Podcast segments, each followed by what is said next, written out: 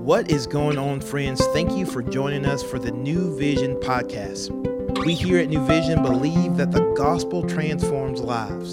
So we're going to take an opportunity to open up God's word and see what he has to say so that we can take the best next step to become more like Jesus. New Vision family, this is Ben Curtis, and thanks for joining us for today's podcast as we continue our reading through Mark's Gospel.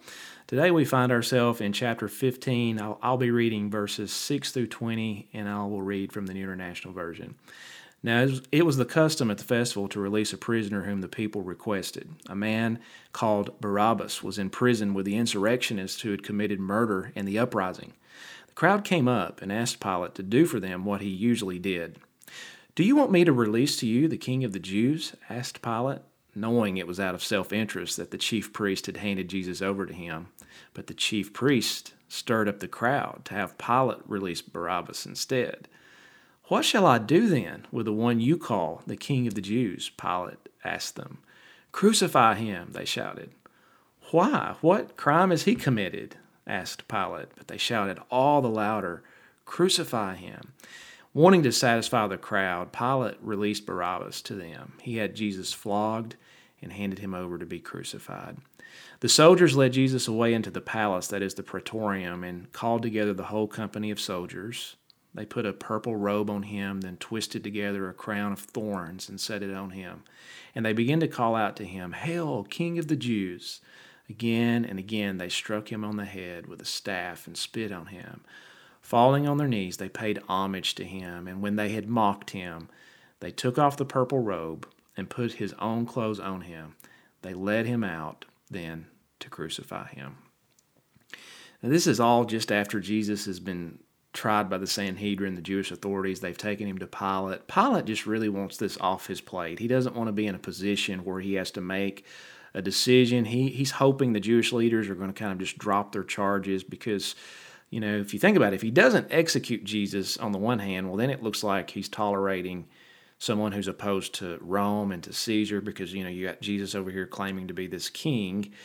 Uh, but if he crucifies Jesus, on the other hand, well, then he has to face his own troubled conscience. And, and then you have his wife in Matthew's gospel. Mark doesn't really tell us this little tidbit of information, but in Matthew's gospel, his wife has already come to him and says, "Hey, don't don't have anything to do with this guy. He's innocent." And so he's really caught between pleasing the people and the trouble of his own conscience. And so Pilate is just looking for a way out, and he thinks he's found it.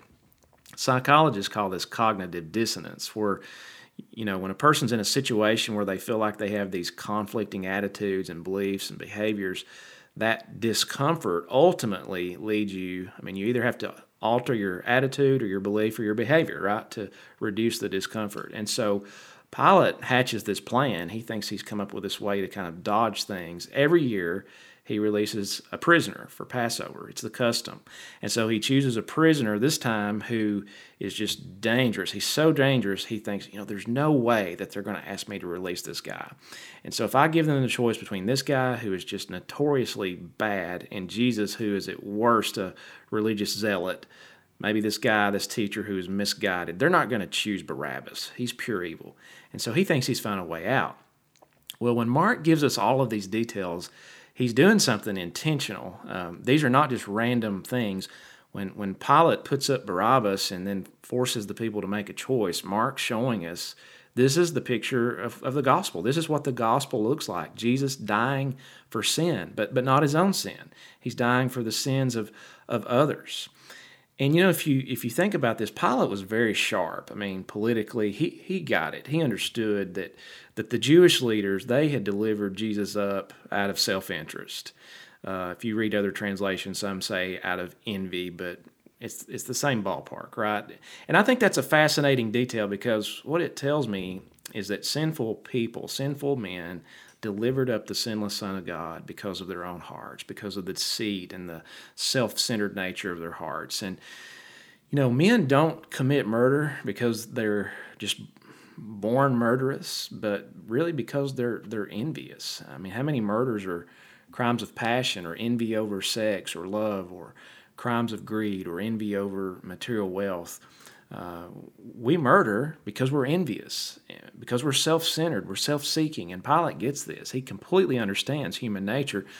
Well, why are these people, why are the religious leaders so envious? Well, just a few days before, the, I mean, Jesus is growing in popularity, and you know he rides into Jerusalem on a donkey, and people are singing Psalm 118. And when the Jewish leaders hear this, and they hear the Hosanna, and you know they're listening and they're watching the people respond to Jesus in this way, and they're thinking, we got to deal with this guy. I mean, we don't care that he's healed the sick. We don't care that, that he's performed miracles. We don't care uh, we've heard about this guy Lazarus that he supposedly raised from the dead. It looks like maybe he did do that. We don't care. We don't care what the crowd say. We don't care how guiltless and how innocent he seems. He must die.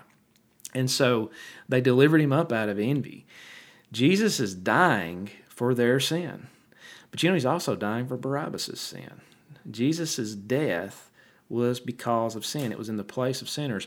But Mark is showing us something else about the gospel. When Jesus dies on the cross, he wants us to get, he wants us to see in this picture that Jesus is dying as a substitute for guilty people. And not just people like Barabbas, but people like Ben and and Mandy and Ethan and Lydia. I'm just using my family as an example, but you could put your name there. And so we talk about this idea of substitutionary atonement. That's a big word or big phrase, but but here's basically let me just boil it down in, into three statements, okay? Number one, there's someone who deserves to die. Number two, Jesus comes as one who does not deserve to die and dies in the place of that person who does deserve to die. And number three, the one who deserved to die goes free. And so, really, isn't that the gospel? Mark just wants us to see this, and he's given us these great gospel truths to chew on. And, and even as he's telling us the story, he wants us to see the big picture of what's actually happening. But also, I'm, I'm intrigued by Pilate, and I, I, think there's something to take away from him as we read this. And, and, and just, I'm going to give you just one thing. Don't be so focused on pleasing people that you fail to please God. Because I think about Pilate, on the one side, he's facing pressure from the Jewish leaders kill him. We have no king but Caesar. You can, Pilate, you can't tolerate this guy who claims to be the king. You've got to deal with him. And so you're the only one that can execute capital punishment. It's on you. Then on the other side, again, Matthew tells us about the message from his wife, and she says, "Don't hurt this righteous man. I've I've been troubled. I had a dream. I've suffered a lot because of this man. You just, Pilate, you need to keep your hands off and just let him go." And so my question is, which one should he have listened to? And you don't want to know the answer? Some of you might be saying his wife, but I, I'm going to say this neither. Because he needed to make a judgment based on what was true and what was real, not based on what anybody was pressuring him to do. Pilate just needed to put aside the pressure from both the Sanhedrin and his wife. And really, he just needed to ask one thing Who is Jesus? Because if Jesus is who he says he is, well, then the path is clear. I need to own my guilt and I need to put my trust in Him. See, like Barabbas, I, I deserve to be on the cross. Like Pilate, you're the one who put Christ there. Like the Jewish leaders, we've all cried out for his crucifixion because we're all envious, we're all self seeking. Goes all the way back to our parents, Adam and Eve. We want the glory and we want the power of God, and, and we've delivered Jesus up out of envy. You can wash your hands of him, but listen, only Jesus can change your heart. And you can declare yourself innocent and guiltless, but only God can declare you righteous. Thank you guys for joining us for the New Vision podcast. As always, we hope that you heard a word from the Lord and that you can better walk and reflect Christ in your everyday steps. To find out more information about New Vision, you can go to newvisionlife.com or follow us on Instagram at New Vision Life. Again, we're for you, we love you, and we look forward to seeing you back here on Monday.